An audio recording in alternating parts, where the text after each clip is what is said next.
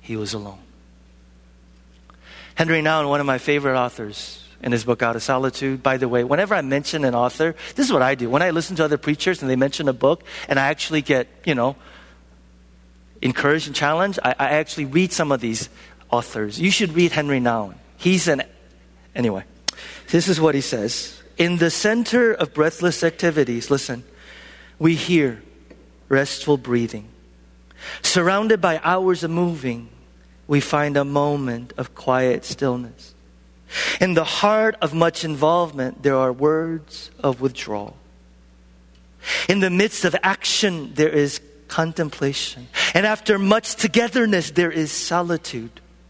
The more I read this nearly silent sentence locked in between the loud words of action, the more I have the sense that the secret of Jesus' ministry is hidden. Everybody say hidden. Hidden in that lonely place where he went to pray early in the morning before dawn.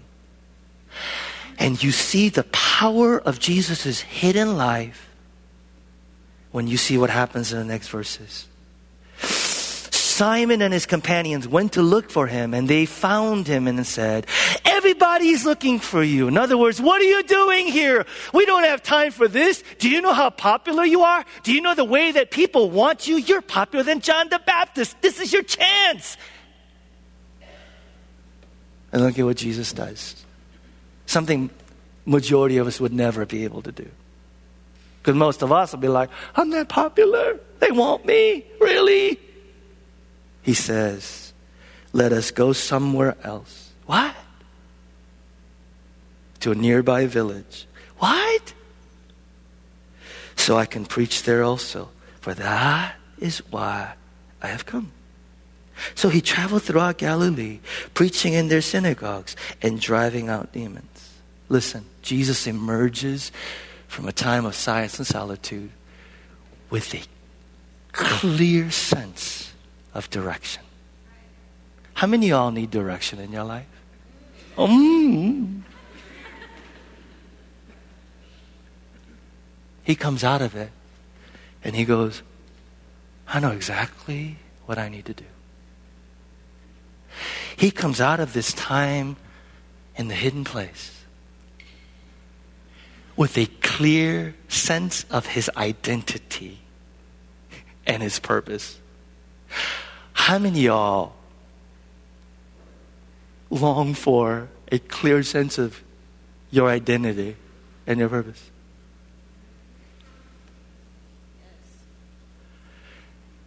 And my favorite part, Jesus emerges out of this hidden place with a sense of clear boundaries. By the way, that made him more compassionate. So I'm reading uh, and listening to someone named Brene Brown. Anybody? Okay, so yes. If you don't, all the women are like yes, all the men are like who? She specializes in vulnerability and empathy. She's a social researcher, right? She makes this powerful case that boundaried people are the most compassionate people which is counterintuitive because you think, no, the more compassionate people are people who never say no, who allow themselves to be pulled and pushed by anybody. And she makes this powerful case no, no, no, no, no. Boundary people who know how to say no are the most compassionate people. Why? Because they're not resentful and bitter as saying yes to all the things that pull them and push them. Boundary people are more compassionate people. Choose discomfort over resentment. Amen. Say this with me. I will choose discomfort. Come on, say it with me. I will choose discomfort over resentment. When you feel uncomfortable saying no to somebody, say to yourself, I choose discomfort in this minute, then resentment towards you later.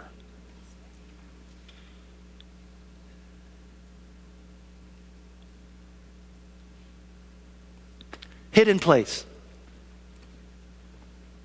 The power of the hidden place. Today we're launching, uh, I don't know. Usually when I do these sermon series, I get two responses. There are people who go, go longer. And the other people go, that's enough, dude. So I'm thinking three weeks, depending on how long it's going to take me to preach 1 Kings chapter 17 and primarily 19. That's our primary text because we are going to be talking about silence and solitude. Henry Nouwen said this. Let's put this quote up here. Without solitude, it is almost impossible to live a spiritual life. We do not take the spiritual life seriously if we do not set aside time to be with God and listen to Him. Here's what I've known for 20 some years in ministry. The people for whom God is most real are people who could hear His voice. And the people who could hear God's voice are people who are really good at listening to God. And the people that are best at listening to God are people who have learned to be silent.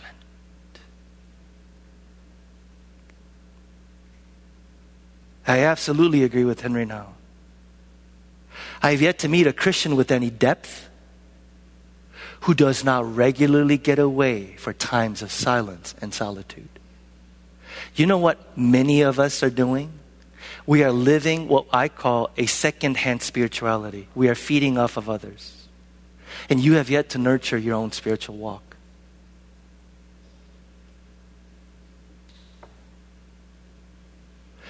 Let me say this again, because you're not going to take me seriously.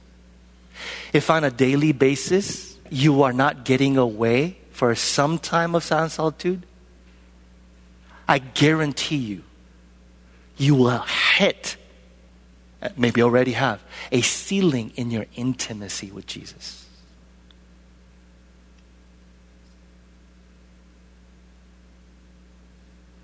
The problem, of course, is that this is almost impossible in our culture. This is almost impossible in culture. Let me, let me explain or define what silence and solitude is, okay, before we go on. Solitude is the practice of being absent from people and things in order to attend to God. Let's say this together. Solitude is the practice of being absent from people and things in order to attend to God. Here's what silence is. Say this together. Silence is the practice of quieting every inner and outer voice to attend to God. Silence, I think it was Henry Nouwen said this, deepens our solitude. Silence completes that time of solitude, silence, and solitude. Most religions experience and practice some sort of silence. The difference for us is those words. We are silent, not just mm, empty our minds, but to attend to God. To attend to God. There are a number of scripture passages that talk about this. We're going to skip right through that because I don't have time today. This is when you need to go, take your time, Peter. Come on, guys. We did this. Take your time, Peter. But I'm going to skip that, okay, today. Because I'm going to go straight to why this is so hard. And this is, you don't need to take notes. This is common sense. Why, even as I talk about this, we're, we're doing this. Some of us, silence and silence, silence and silence, silence. You can't even just sit still. One, we're addicted to noise. I know addicted is a strong term, so you know I try to find. How many of you woke up with an alarm clock? And is your alarm does your clock is your alarm clock silent? Does it? No. What do you wake up to? What ringtone? What do you wake up to? I, I, wake up to sound of a breeze. That's what I wake up to. Okay, so I wake up to sound of breeze, and here's what normally happens for most of us: we wake up with an alarm clock noise. We turn on the TV or the radio in the background. How many of you get into a car and when you commute, you actually turn on the radio? How many of you need to have music in the background when you work? How many walk into the house and without even knowing it, you just turn on the TV? How many of you are uncomfortable when you're with a group of people, as researchers say? We can't stand more than 15 seconds of silence. Try that next time. Try that. When you're out with your friends, go, okay, guys, for the next 15 seconds, we're just going to be quiet. I guarantee you there'd be some fool in that group like, I can't handle this. Why? We are, say it with me, addicted to noise. Secondly, we are also addicted to words. Not just the secular culture. In the church, we are a wordy, heady faith tradition. You love listening to sermons. You love Bible study. You love theology books. Nothing wrong with any of those things. But here's the problem the problem is when we come to realize that if without words, we can't, have you, just even in relationships, how many of you realize that sometimes the epitome of intimacy is that you can just what? Be with someone and there be no words exchanged. You know what that's like?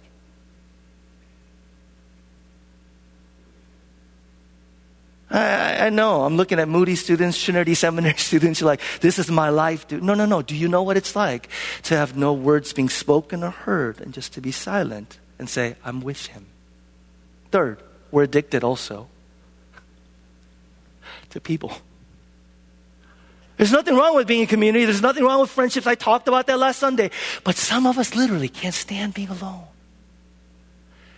Dietrich Bonhoeffer in his book on community said, Let him who is afraid to be alone beware of community. Do you know what he meant by that? He said, If you are somebody that cannot be alone, you are a danger to your community. Why? Because you're going to look to them to fill you and meet needs that only God can. I'm going to tell you right now the best thing you can do for your community of friends is to learn silence and solitude.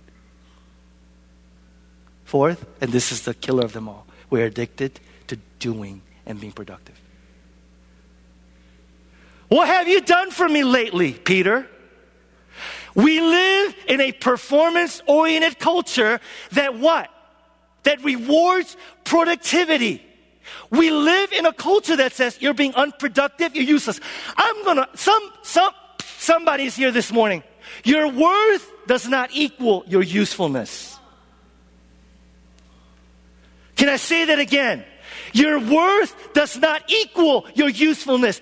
That is a lie that our culture says. Your worth is equal to usefulness. Your worth, my worth, is found in God's love for us, not what we do.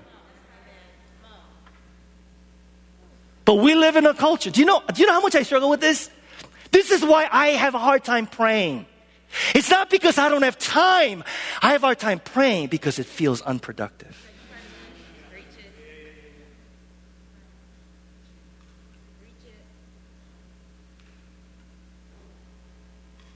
And if prayer feels unproductive, my culture says, why are you doing it? There's assault on your identity from our culture that says you're only as useful as how much you produce. So we are busy doing, busy doing, busy doing, noise, noise, noise, noise, noise, noise, noise. And silence before God just simply seems like nonsense. This is where the story of Elijah comes in and it's radical. Says, you know what I'm talking about. Yeah, you know I'm talking about. I realize like CC is like my sidekick. Have you noticed that? He is like, he is like, I'm Conan and you are my Andy, You're Andy Richter, you know. David Letterman, you are my Paul. You are Paul. You are Paul. You're Paul. I love talking to him. First Kings chapter 19. We're gonna, we're gonna, we're gonna spend the next three Sundays in story. Anybody excited, by the way? I love preaching in the Old Testament. I should do it more often. Story of Elijah. There's a difference between reading a story and living a story, and I've been living the story of Elijah. Elijah is one of the heroes of faith in the nation of Israel. Elijah is one of three people that appears on the mountain of uh, configuration, transfiguration with Jesus. Elijah is on Mount Rushmore of heroes of faith for the nation of Israel. But yet, the author James says this about Elijah. Check this out. James chapter 5 verse 17. Elijah was a human being just as we are. He prayed earnestly that it would not rain, and it did not rain on the land for three and a half years. In other words, what James is saying, what separated Elijah? What separated Elijah is not that somehow he was more spiritual than us, somehow he was more mature than us. What separated Elijah is this pattern that we're going to see in his life. You ready? The pattern is this He goes away into the desert, into a hidden place of silence and solitude, where God shapes him and forms him. Then God says, Now go out into the world. So the pattern we see in Elijah's life, 17, 18, 19 of First Kings, is into the desert. God works on him. Out of the desert into the world into the desert, hidden place. God propels him out into the world. Here's a principle that I need you to jot down for the next three weeks. Our activity for God can properly flow from a life hidden with God. Our activity for God can only properly flow from a life hidden with God. I don't care who you are, mom. I don't care what you do for a living. I don't, none of us can effectively minister unless we are finding ourselves regularly in that hidden place where we find ourselves in the presence of God being shaped by Him so that we could be used by Him. The reason why this is critical is this you cannot give what you do not possess. You and I cannot give what we do not possess. And unless our life is regularly hidden with God, our activity for God, and our activity for God will often be more about our need to feel significant, our need to feel affirmed, our need to feel our identity unless you are finding yourself regularly hidden with God, unless you're nourished in your entire interior life with God. Our sense of worth, our sense of validation will shift from God's love for me to what I do, how useful I am. I'm going to say this over and over again for the next three weeks. You cannot give what you do not possess. If you try and give without this hidden life from God, it's going to lead to burnout.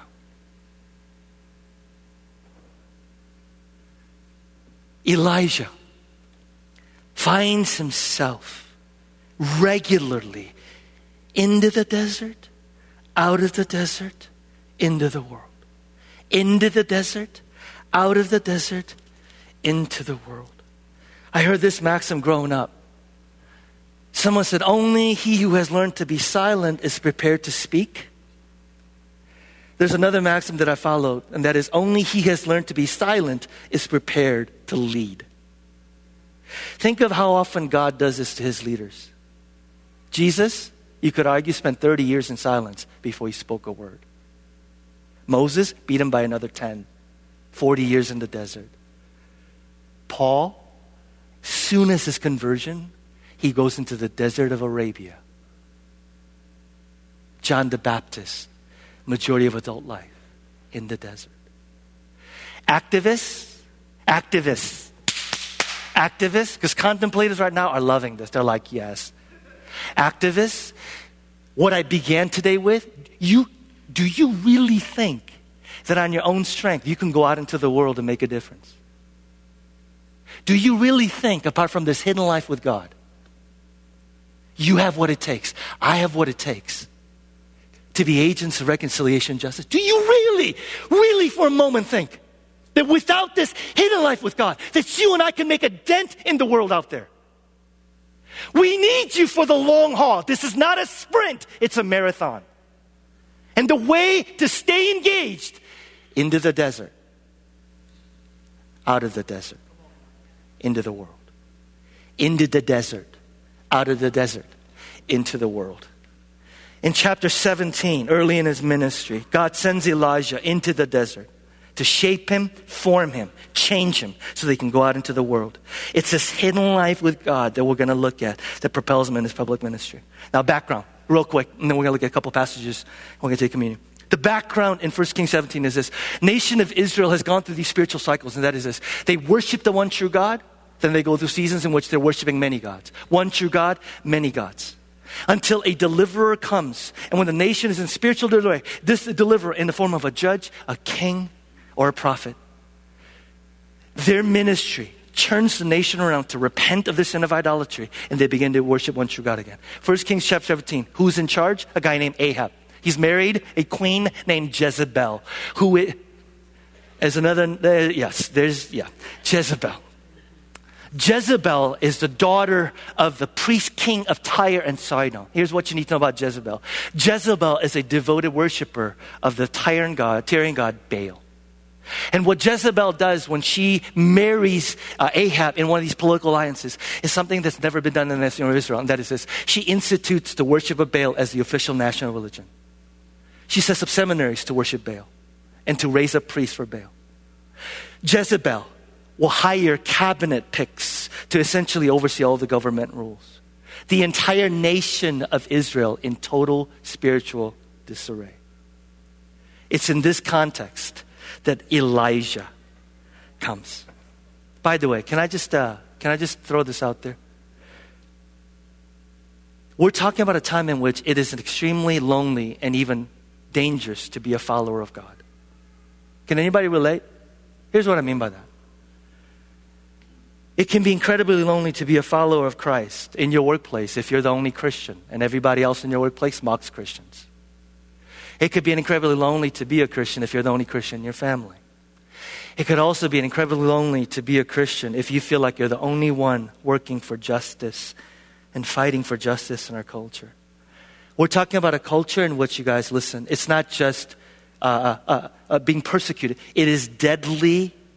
Literally, there is a price on Elijah's head to be a follower of God. And yet, Elijah emerges in this context to change the trajectory of a nation.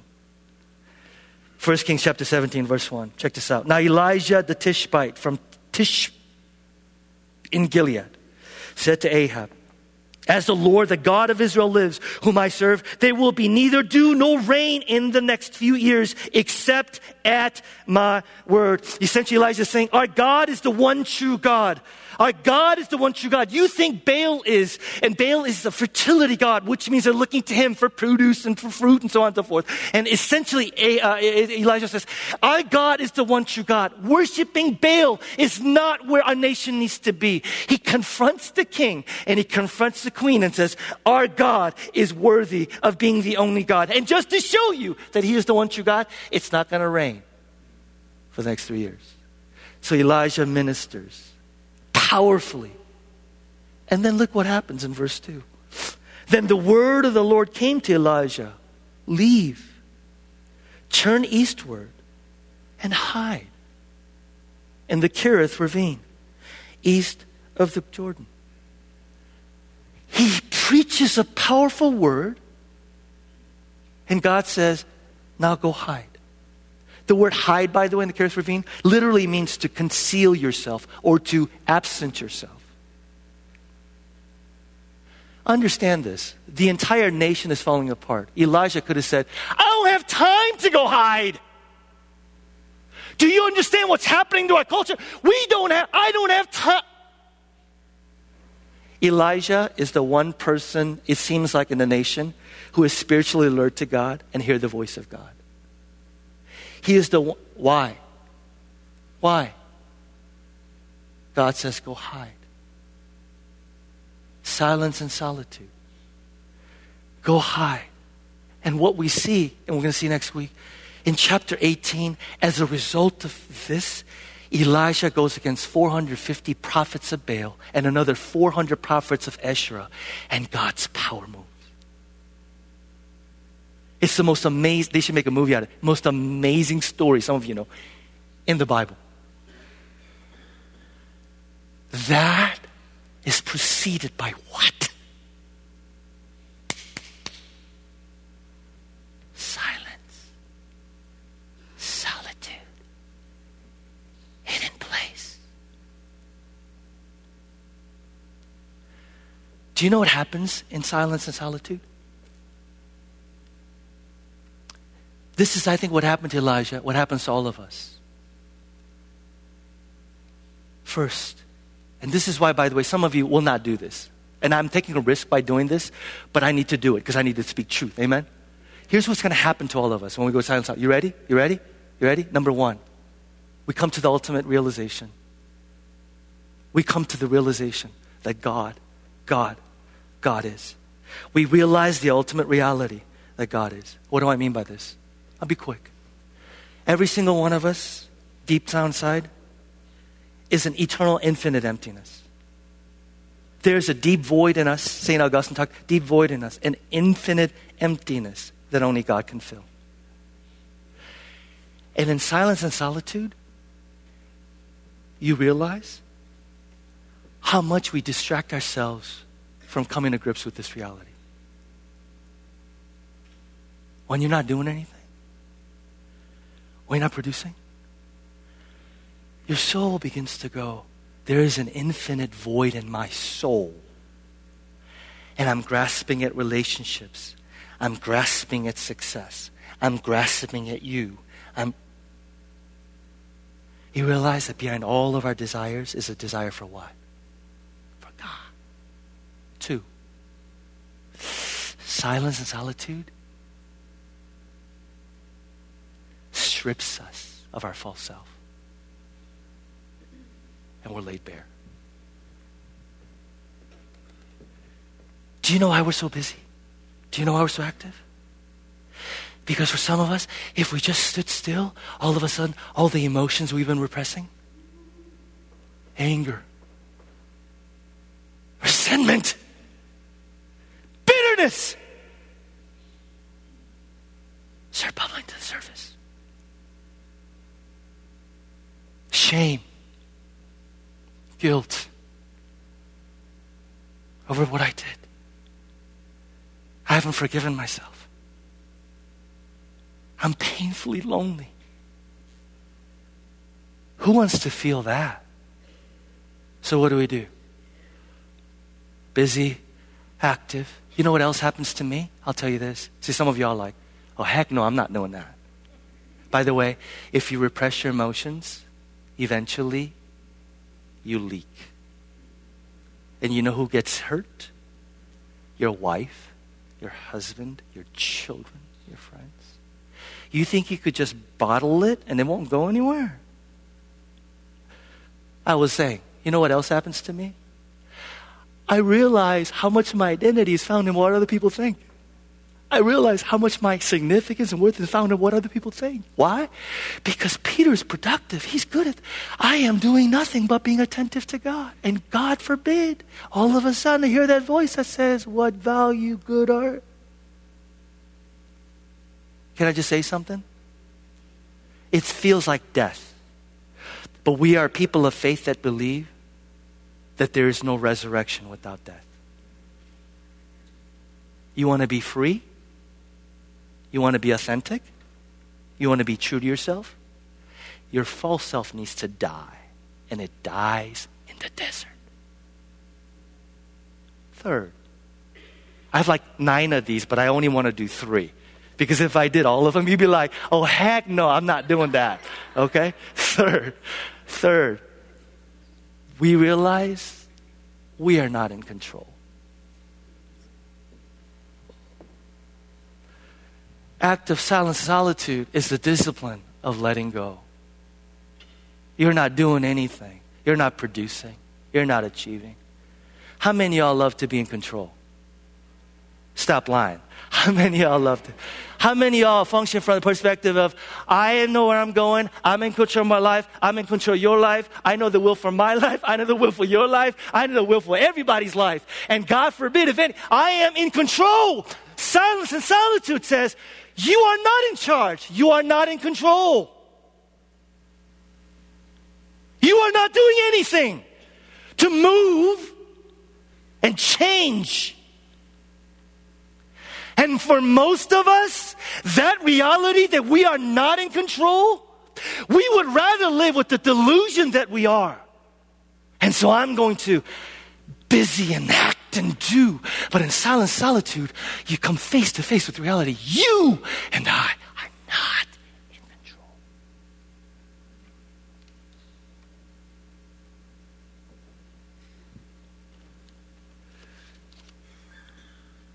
Do you know what you're going to hear when you go into time of silent solitude? Listen, please pay attention for the next few more minutes. You're going to hear and come face to face with the living God who will say to you, Will you trust me to take care of that while you're away with me? Will you trust that I am more capable of doing your life and your family's life and your kids' life than you are? Will you trust that your usefulness doesn't equal your worth? And even though you might seem indispensable, that the work that I'm about to do in you is a thing that I need in order to use you for the kingdom. In silence, you will come face to face. Can I trust that God is really who He say He is? No wonder nobody wants to do it. It's one thing to read the Bible about casting our cares upon the Lord. It's another thing to sing songs about God is able. It's another thing to let go and say, I trust you.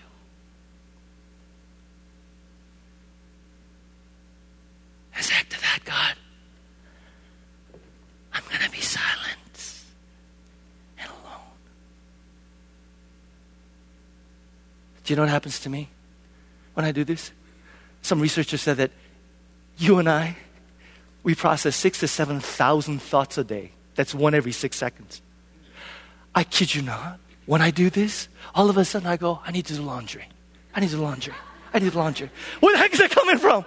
All of a sudden, when I become really quiet, do you know what else comes? You know what else comes? My to do list that was like six, all of a sudden goes 12, 20. Like, just, I, and this is crazy. Like, people and things I haven't even thought about, like, in years will pop into my mind. I'm like, I don't know what I'm talking about. Like, what is that?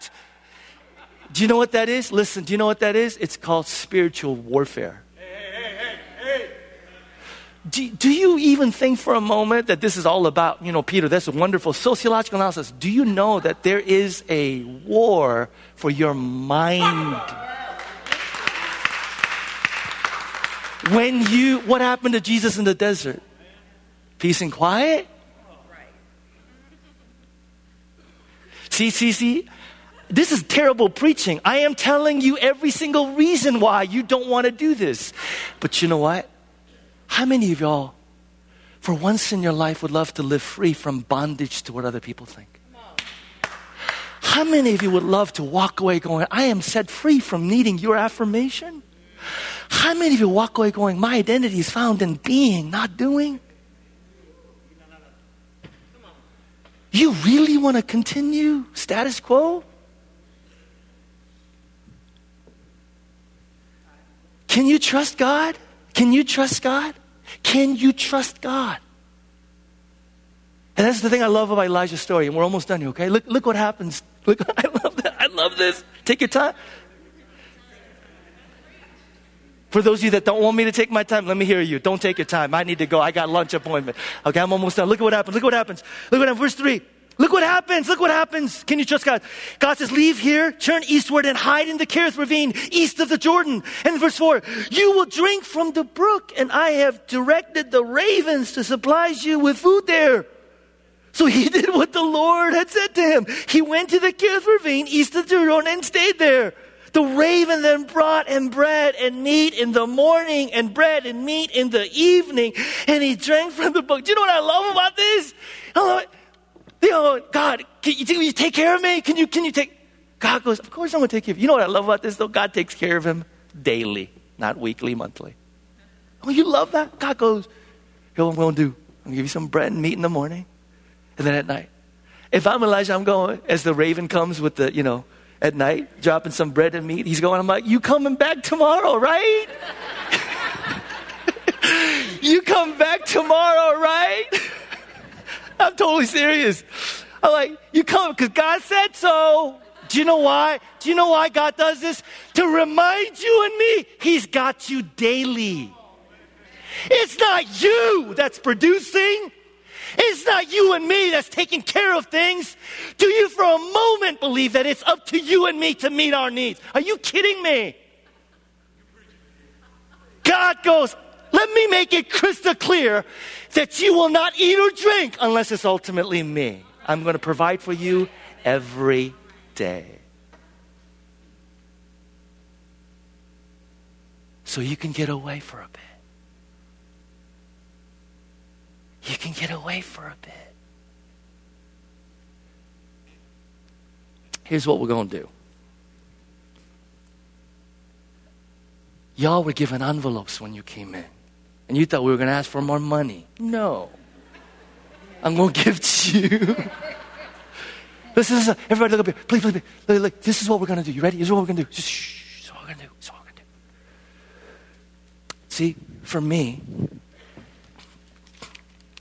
for me, I'm a hand to paper kind of guy as much as I use my computer. Do you know what this is for? Check this. This is what this is for. Listen, listen, listen. Literally, for most of us, the only way, the only way we'll be able to get away is to what? Say it with me trust. Trust that while I'm away, God's got that thing that you're worried about. He's got it. He's got it. So for me, literally, literally, the first act is to write, and I, you're not going to do it here today. This is for you. Take it home. Is to write trust. I'm, I'm going to do it right now. I'm going to do it right now. Check this out. Right? Don't judge me for my bad handwriting. I'm going to write trust on this envelope. I'm going to take another sheet of paper, and I'm going to list the things that I am just obsessively worried, obsessively distracted, obsessively, God, that by, I'm going to write it. And what I'm going to do, listen, listen, I'm going to fold that sucker paper. I'm going to put it in the envelope. I'm going to put it aside. Are you listening? I'm going to put it aside. I'm going to say, God, in the next, and I'll talk more about this, you guys, I promise in the next two minutes, three minutes, five minutes. We're talking specific next week. Well, in the next two, three minutes, while I'm just silent, even though these thoughts, I trust you. You're going to provide water. And by the way, it was a small brook and not Lake Michigan. Another thing I love too, right? like, you really depended on me, Elijah. You know that, right? Well, but God, I work so hard. Well, would you have the job without me? Well, but I work so hard. Would you have the health you have without me? So, God, I'm going to trust you. And here's what I'm going to do this morning I'm going to gift you. You know what we're going to do? We're literally going to practice silence before we take communion. And I know we're going to do it all wrong, you know. You're going to jack it all up and the control nature in me. I'm going to, because I needed to preach on how we do it, but I skipped that part because we don't have time. I'm going to look at some of you and like, no, that's not how you do it. But it's okay. It's okay. It's okay. It's okay. CC, come on up. He's not going to play. Listen, listen. I got my timer. Where's my, I got my timer. Here's, I am literally, I'm literally, shh, I'm literally going to give us three minutes. Three whole minutes. Okay? For you, some of you who haven't done this ever, to be silent. And then, listen, I'm going to give you instructions and then I'm going to. Three minutes. Check this out. Three minutes. Couple things as you do this, okay? Couple things. Don't worry about the foot thoughts, distractions that come to mind. Give yourself grace and simply go, okay, God, I trust you. Okay, God, I trust you. I trust you. Some of you, in your silence internally, you might want to pray, Come, Holy Spirit. Some of you simply might want to say, Lord Jesus, have mercy on me. Some of you, as we've taught you throughout the years, spiritual breathing exercise, I can't, but you can. I can't. three minutes of silence. And then I'm going to call you to take communion. Here's the thing when I do, you are more than welcome to just sit longer. There's going to be no music. Only words you'll hear is body of Christ broken for you, blood of Christ. That's it. And when you're ready, come on up. And then at some point, we're all going to sing a hymn together.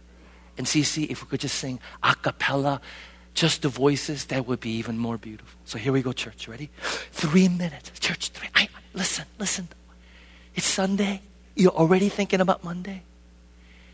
Do you really believe that you can trust Him in these next three minutes? That God's got you. Here we go.